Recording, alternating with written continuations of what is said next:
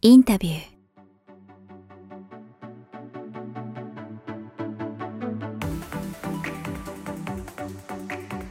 こんにちは、堀真奈です。インタビュー。この番組は YouTube と Podcast 各プラットフォームよりお届けしています。YouTube のチャンネル登録、Podcast 各番組のフォロー、皆様よろしくお願いいたします。そして、早川さんお久しぶりです。お久しぶりです。なんかすごい久しぶり感。まあもともとね、月1回の収録なんで、月1回ぐらいしか今会えてないですけど、そうそうか、2ヶ月ぶりってことか。体調崩してしまってたんですけど、無事復活して、もう4月の収録ということで。ねえ、あっという間ですよね。それにしても、なんか髪の毛が金髪になってますけど、これどういうことですか？なんか毎回七変化のように色が変わってるイメージを持たれる方もね、映像をご覧の方あると思いますが、マナさん。いや、間違いない。そう、前までちょっとピンク色みたいなのに染めてたんですけど、ブリーチを重ね重ね、色が抜けまくって、なんかほぼ白みたいなへ感えじになっております。あ、でも似似合ってますね、相変わらずね。もういつも似合ってるって言ってくださってるから調子乗っちゃいますね、これ。いやいや、本当に逆になんか似合わない色ってあんのかなてか、黒髪のマナさんはあんまり、あれ最初会った時黒髪？いや、もう、うんあれかな。なんか、あの、インタビューの収録ってこう、この収録する前にたびたび見返すんですよ。事前の自分がどんな感じのこと喋ってたか。結構黒いですね、全体的に初めの方は。そうなんだ。そう、だから、こんなに変わってるんだと思って。そうですね。時の流れとともにね早川さんなんか、ずっと安定してらっしゃいますよね、見た目も。見た目が安定してるってのはどういうことですか？なんか色、髪の色？でも前髪、ちょっと髪伸びました？いや、結構伸びたんですよね。っていうか、なんか、伸びんの早いの、これ、エロいってよく言うけど、ちょっとエロいのかよくわかりませんが、異常に早いんだよね。あ、もともと髪の毛が伸びるのがそうそうそうそう。だけど、こう、またいつものハゲ話になっちゃうかもしれないですけど、あの、伸びんの早いけど髪が増えないって、これどういうことなんですかね？面積の問題なんですかね？わかんない面けど。積の問題かもしれないですけど、なんかやたら伸びてね、ちょっと今単発にしようか迷ってるんですけど、あら人によってほら、なんか違うじゃん。こう、自分ではこうしたいっていうのもあるし、人によってなんか長い方がいいっていう人もいれば、短い方がいいっていう人もいれば、そもそもお前には興味ないっていう人もそ の、そういうのが99.9%だと思うんですけど、ただもう短い方が楽だよね。私もそう思います。これ私完全な無無責任でいいんですけど、堀マナ的には、まあその短いっつっても何でもいいだろうって話じゃないと思うんですけど、僕どっちがいいですかね？え、私、私結構長いの好きですけどね。早川さんなんかご自分のことハゲハゲとかよくおっしゃいますけど、私的に全然そんなことは感じず。いやいや、これなんか忖度させてるみたいじゃないですか、なんか。いやいやいやいやいや。いや、で、その長さの、なんかちょっとこう、雰囲気的にエロさというか、妖艶さというか、私は推してます、その髪あ型。あありがとうございます。じゃあ次回ね、次月どういう風になってるか、こいつは結局そのまま行くのか、もしくは思い切った髪になってるのかっていうね、ところで何のオープニングかちょっとわかりませんが 考えてみもしたいと思いますかしたらね、来月私も切ってるかもしれないですし、ですねちょっと来月の画面をお楽しみにということで、はい今回も本編に入ってまいりたいと思います。えー今回は早川さん、どなたにインタビューされたんでしょはい。今回はですね、作家の林真理子さんです。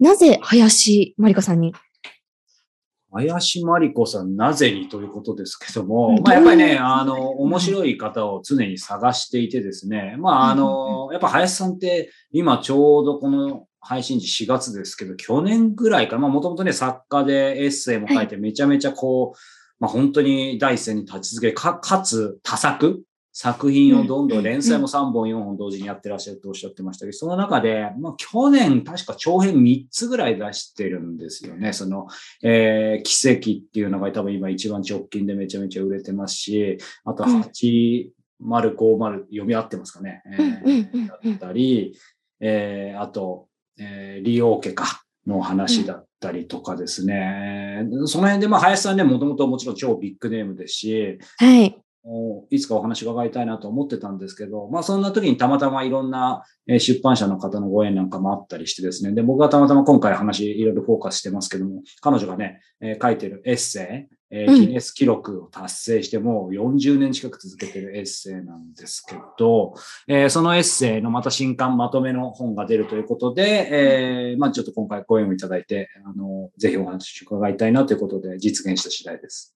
カムカムマリコですよね。そうですね。ちょうど、えー俺は見てないんだけど、あの、朝ドラでね、カムカムエブリバディって今結構人気みたいです。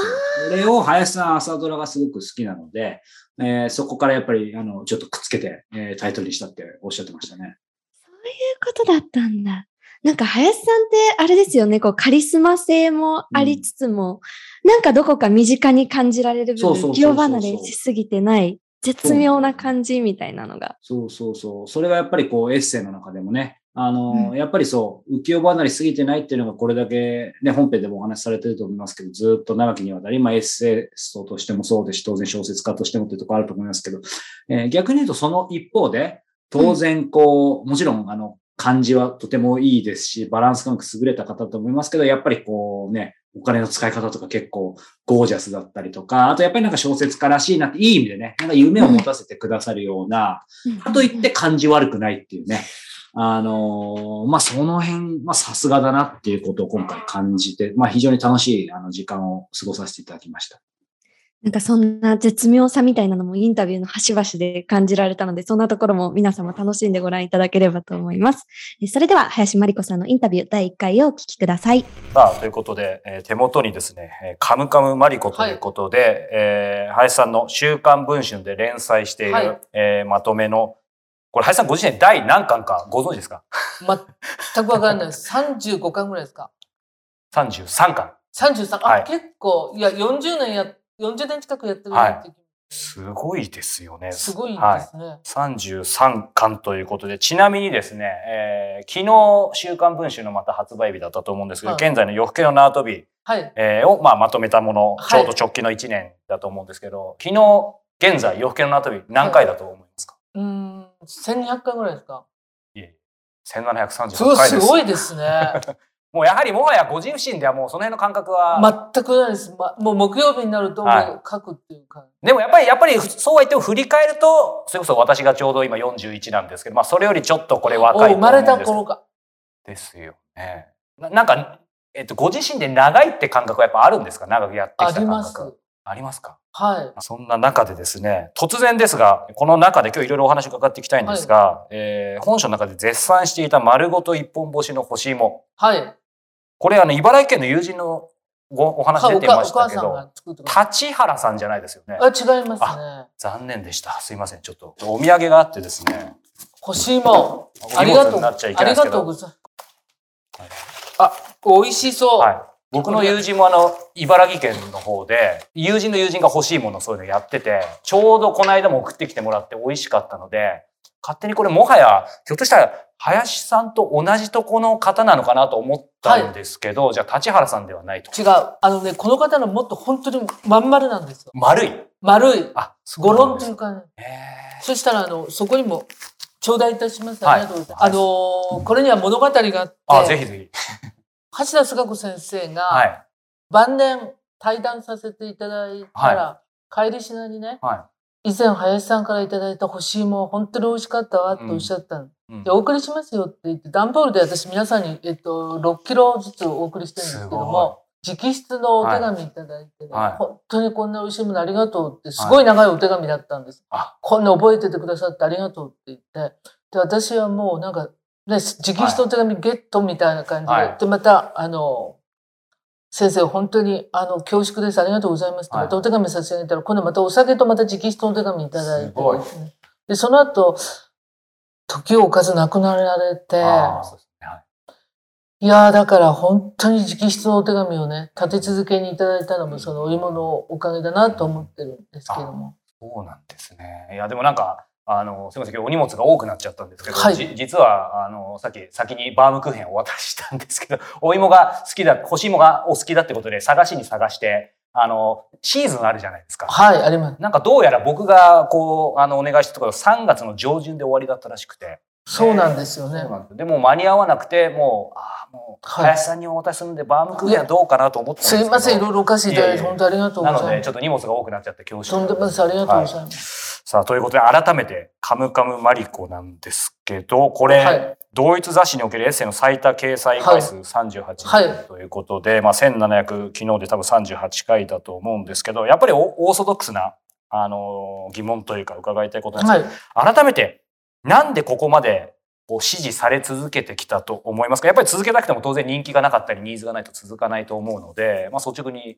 支持はい。支持されてるのかしら？わからないですけども、あのますー結構大変だと思います、このエッセイは。例えばですね、最近の話題、こう、パート、あの、書くようなのあるじゃないですか。はい。ああいうのだといいんですけども、私の場合、まず、こう、ネタがあって、そこからまた、こう、結論に導かせなきゃいけない。例えば、3つの三大話並べて、そこにこう、エピソードを並べて、次のこう結論に持っていくっていうのは割と技があると思うんですね。それと、あの、まあ、一つ言ってるのは、私があんまり説教、説教がましくならないようにするっていうのと、あの、偉そうにしないっていうのと、自慢はしないっていうのを、うんでも、いつも自慢ばっかり。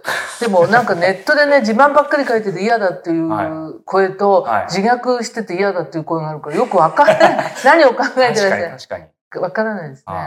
あなんかやっぱりずっと僕も連載もあの、ええ当然第1回からすいません、あの拝見、まだんもちろん3歳ぐらいだったんであれなんですけど、なんかスタンスとして今おっしゃったように、僕はいい意味でなんですけど、やっぱりその作家への、作家への、まあ、イメージあるじゃないですか。はいい、い意味で。憧れは抱かせつつも、でも庶民的みたいな。はなんかその辺浮世離れしてないっていうのがすごくそのバランスがやっぱり、あの、絶妙だから、まあこれほど多くの方にって思うんですけど。そうですね。あの、ですから何買ったとか、はまあ庶民的なものはいいですけど、あの、なんていうか、どこそこの誰さんと会ってどうだったとかってあんまり有名人はね、自慢げに書かないようにして、結構これでもいろいろ考えてますよいね。や、考えてます、考えてますね。まあ今日はね、あの、週刊文春のこの連載の本ですけども、当然普段の週、えー連載、今、はい週刊は週刊文春と週刊朝日とあん、あんあん。あんあん。週刊ストーリー、ストーリー。あ、4つか失礼しました。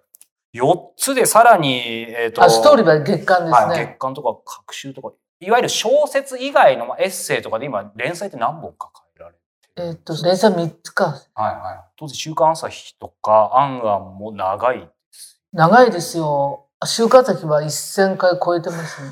僕なんてやっぱりなんか、続ける、続かせるに関して本当に日本一なんじゃないいやいや、あの、あんあんは途中で、あの、やめてって言われたことありますよ。あ、そうなんですか？うん。誰も知らない黒歴史だけど、はいはい哲夫さんからある日、は哲夫さんが編集長になった時に、あの、か彼が首に鈴みたいな感じで、はいもう悪いけどちょっとリニューアルしたいから、あ、わかりましたっつってラッキーとか、私は全然、あの、嫌じゃなかったんですけど、その後いろんな方がやったけど、やっぱりやってとか平気でまた頼んでくるとこが、あの、あ、一回ちょっと空いてるんです。相手の別の方が何人か書いてるそう。なんですね。そのエッセイって、あの、エッセイというか、例えば映画見て本見てとかっていうね、うんあの、まあ、それエッセイという書評とか映画の論評だと思いますけど、そういったものは割とイメージ湧きやすいんですけど、私、あの、もともと就職して、あの、すぐ新聞記者になって、はい。で、書くのがなってから嫌いだって気づいたことで、インタビューが好きなんですけど、なんで書くことがいかに、まあ個人的には大変かって分かってる中で、これだけ続けられてきて、もっと言うとその、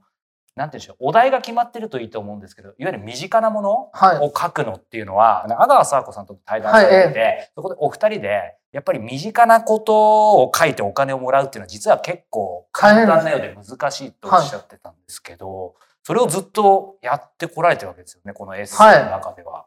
ネタええ。ネタの集め方、選び方はい、はい。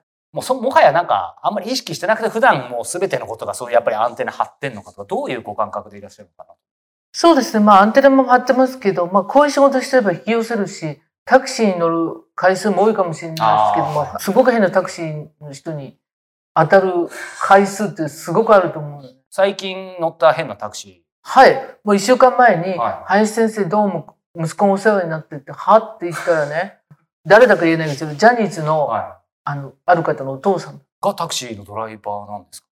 ええそしたら一緒に行った編集者がしっかりあの名前も取ってるの嫌ねそういうの。そしてなんか彼が調べたら、はいなんかやっぱりお父さんの名前で間違いない。じゃあもう結構そのまんまのあの芸名とかじゃなくお,、まあ、お父さん芸名のはずないですけどそのジャニーズの方もそうそうそってこう。とですよね。その方、まはいあ、結婚してらっしゃるから、見てください、孫の写真ですとか言ってね、その、あの、まあ、編集者が降りてから、いっぱい写真見せてくださった。あの、スマホの写真を。結構その、それこそ、あのね、この大人の放課後ラジオの主催の石田イラもよく言ってますけど、やっぱりなんかタクシーに乗って、そこから極端な話、なんか短編とかエッセイ書けたみたいな、結構普通にあるって彼は言ってるんですけど、やっぱりそういう意味では林さんもある。あ、すごくありますよね。やっぱり変な人に会うし、喫茶店とかそういうところに行っても面白い人に会う。なんか、なんかスタスタバとかも行かれるんですよね。あ、スタバにも行きますよ。なんかちょっと意外なイメージで、もっと高級なホテルのラウンジしか行かない。いやいや、そういうことですよ。あの、もう、私ちょっと時間あると本持ったり、まあ原稿も書きますので、はいはいはいスタバの2階によく。え、ちなみに、後で伺おうと思ったんですけど、そう、常に本をね、あの、一冊忍ばせてるっていう、あの、ご自身でおっしゃってたと思うんですけど、今日は忍ばせてますか？今日はもうタクシーでパッと来たし、もう時間ギリギリだったんで、どっか、私はあの時間にすごく正確なんですよ。そうですよね、はで、どっか5時っていうと4時半には近くの喫茶店に入って本を読むっていうのは、飛行機なんかもすっごく早く行きますよ。飛行場や新幹線の駅にも。国際、国内線でも2時間前とかぐらいに行きたいそこ、それはオーバーですけど、それはオーバーですけど、はいあの、30分前にはもうあのゲートのとこに座ってるようあに。素晴らしい。僕も割と結構落ち着きたいタイプなんで、そのリスクヘッジっていう面から僕はそういうタイプなんですけど、林さん、そのリスクヘッジっていうことともちょっと違うんですか？早く行くっていうのは。まあ、急ぐのが嫌だし、こう、ドキドキしたりするのがすごく嫌なんで、だから、もう本当に空港には40分ぐらい前に着いてるかな。で、まあ、ラウンジでちょっとお茶飲んいいでねあの、それでそれから行くって感じですかね。ちなみに、その今日はね、あの、まあ、タクシーなんでお持ちでないと思いますけど、えー直近で今、カバンの中に入ってる一冊って何ですか？あ、そうですね。と、ちょっと今、ちょっと歴史小説、かあの、ちょっと書こうかなと思って準備してるんで、ちょっと、東郷元帥のお嬢さんの伝記を今読んっていうのを読んでるとなると、ちょっとそっち関係の時代小説、そうですね。そっち方面かな。へーあそうなんですね。その辺の話もまたあの最後に伺いたいなと思いつつですけど、現実問題、実際書き続けるっていうこともはい大変だと思うんですよ。で、今もさっきおっしゃったように連載が3つあったりとかですけど、えエ一回ッセイだけでね。はい。あエッセイだけですよね。他にもですもんね。はいなので、今まで一回もこの週刊文春の連載は1738回かな。穴開けたことはない。あ、それはないですね、プロとして。なんかボツになって書き直しになったこととか若い頃はあったんじゃないですかね。これ私の考えですけども、はコンプライアンスがすごく昔と違ってきたんで、これ林さんまずいでしょみたいな、例えばあの、今日も直されたけど、ヒスパニック系の人でって書いたら、やっぱりこのヒスパニック系やめてくれとか、あ、そうみたいな。そこもですか？うん、そうだね。そういうのもありますね。今、例えばロシアのこと書いても、もうちょっとロシアの悪口に聞こえるから、はいこれプーチン大統領はいが非常にちょっと問題があって、あの人なので、そのプーチン大統領の非難はいいけども、そのロシアの国全体みたいなことを言うのはやめてくださいって。おまけに今私の担当者、ね、東大の大学院でですあの、すごい直しが入ります。はい。エンディングのお時間です。インタビューでは皆様からの早川さんへのご質問や番組への感想、取り上げてほしいテーマなどを募集しております。エピソード説明欄の URL からどしどしお寄せください。また、いただいたご質問等は月末の YouTube ライブにてお答えしていく予定です。今月のライブは4月の27日の水曜日夜19時からです。たくさんのご質問募集しております。そして、人と1対1で会う前、会った時、会った後に何をするか、著名人から市政の人に至るまで、18年間で2000人以上にインタビューし、発信をし続ける早川さんが、えーそのすべてを余すことなくお伝えしている会う力養成講座。えー早川さんからの無制限のコンサルティングがついた映像コースと、あとはリーズナブルな価格でスタートできる音声コース、映像と音声のお好みの受講方法でお選びいただけるので、こちらも詳細や受講の申し込みっていうのは概要欄に記載してあるので、あうちから養成講座のホームページをぜひご覧いただければと思います。そして、もう一つお知らせです。えー早川さんと参加者の方がお気に入りの本をシェアし合う QR カフェも、えー4月の22日の金曜日夜19時から行われます。えー今月は何の本をテーマに行うんでしょうか？はい、今月はですね、せっかくなんでちょっと画面共有しましょうか。お願いします。はい。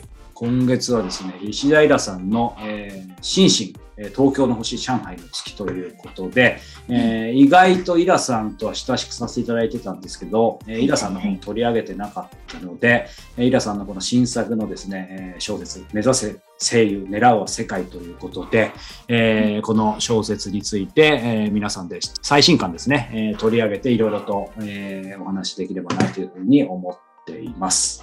はい。4月の22日金曜日夜19時からズームにてお待ちしております。えーこちらのお申し込みも概要欄の URL をチェックしてみてください。はいということで、そろそろお別れのお時間がやってまいりましたが、今日3月25日なんですよね、収録日。そうですね。そうなんです。で、私の大学がちょうど卒業式でして、おお、おめでとうございますって言っても、まだマナさんは今3年生？そうです。大学、はい次4年生なので、あと1年後なんですけど、なんか早川さん卒業ソングといえば何なんだろうと思って気になっちゃいました。そう卒業ソングって、そもそも、卒業式の思い出もあんま、あんあーでも、これもう完全年齢っていうか、俺もういつの人だって思うけど、卒業ソングっていうと、その小学校、中学校とかで、そもそも歌ったかわかんないけど、あのすぐ思いつくのは、あの、仰げば尊しとかね。あもはやマナさん知らないんじゃない知ってる？ー、歌いましたよ。あ、歌った？歌いました、歌いました。ということで、僕の場合はまあね、仰げば尊しなんですけど、なんかもうかなりあの年が分かってしまいます。マナさんはどんなですか？私、あれですよ、あの、レミオロメンの3月9日。あ僕はその曲好きなんですよ。なんか取ってつけたようであれですけど、カラオケ行ったら昔よくすげえ歌ってたけど、あ、それ卒業ソングなんだ。っ卒業ソング、うんですね、はい。ていうかまあ時期的に、え、あの歌自体カラオケでかなり歌ったけど、よくやったら歌詞ちゃんと聞いたことないけど、あの歌自体もなんか何かを卒業するみたいな。そうですね。3月こ、そうですね、卒業式とかなんかみんなとの別れみたいな。そういうのが瞳を閉じればあなたがみたいなそんな歌詞があって。そうそうこれあんまり言うとなんか著作権に引っかかりそうだから、この数数行ぐらいにしときますけど。いや、早川さんと共感できてよかったです。よかったです。やっとなんとかジェネレーションギャップをね。は いもしかしたらね、これ聞いてくださってる方の中には、あの、ご卒業、あ、今の時期だとご入学かな？ねの方もいらっしゃるかもしれないので、おめでとうございますということで。まあ、でも来年そうしたら1年後は卒業式だよね。そうです。私も、ついに社会へと。え、でもその、某、某っていうか、まあ言ったからいいと思うけど、あの、某 S 大学某えー W 大学ですか？うん。はいはい。あ、S じゃないか。もうダメだ。まあ総大、総大って書くから S 大って言っちゃったけど、早稲田大学が別に3月9日歌うわけじゃないわけでしょ？あ、全然全然。然。うん早稲田は多分、早稲田の効果を多分みんなでなんかあるんだよね。軍隊のように。そああ、あるよね。そうか。あじゃあ1年後ね、また、マナさんがどんな感じか楽しみですね。はい。ちょっと1年後まで、ぜひ、早川さんと一緒にこの番組を皆さんにお届けできればと思っておりますので、また次回皆様とお目にお耳にかかれますことを楽しみにしております。ごきげんよう。さようなら。